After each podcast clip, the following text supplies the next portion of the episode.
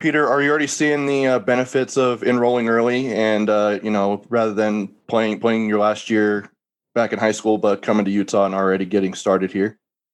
Yeah, I think it benefits me a lot, especially just getting you know to know the offense as quickly as possible, so I can compete as fast as possible. And of course, I would want to play. I mean, it was an unfortunate situation with uh, without playing high school, without my senior year of high school, but I'm definitely the benefits are definitely paying off right now with just getting to know the offense.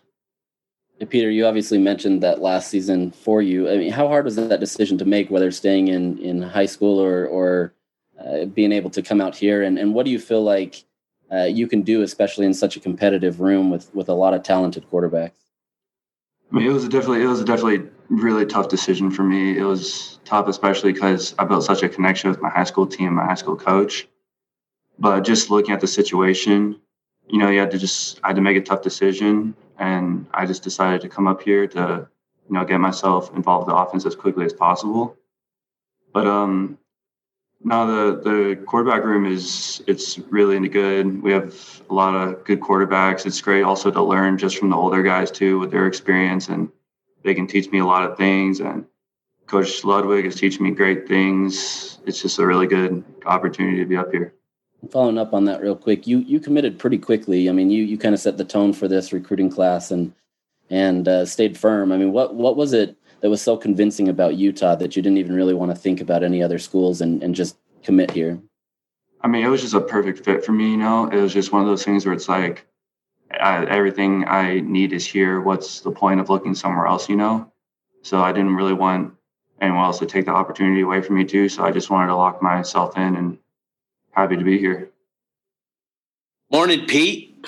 Morning. um, you know, I'm just curious. You haven't you haven't had the opportunity to, to compete, you know, for for a long time. You've done a lot of training, but just how excited are you to take the field again in this kind of setting? I'm I'm very excited. It's it's been a while since I've gone on the field and played, but I just can't wait to get on the field and just get throwing the ball again. And and to follow up on that, um, what's going to be the biggest priority for you uh, in camp, uh, and and how are you? I guess how are you going to learn from the older guys in the room? I'd say the biggest thing for me is just mentally getting down the offense. You know, it's just getting down the offense is probably the biggest priority for me right now. I, I can I'll always work on my physical abilities to get better, but just getting down the offense is probably the biggest thing. And again, the older guys are helping me a lot. You know, they're always they're always willing to answer questions. There's never like they'll never say no. You know, they'll they're just really helpful.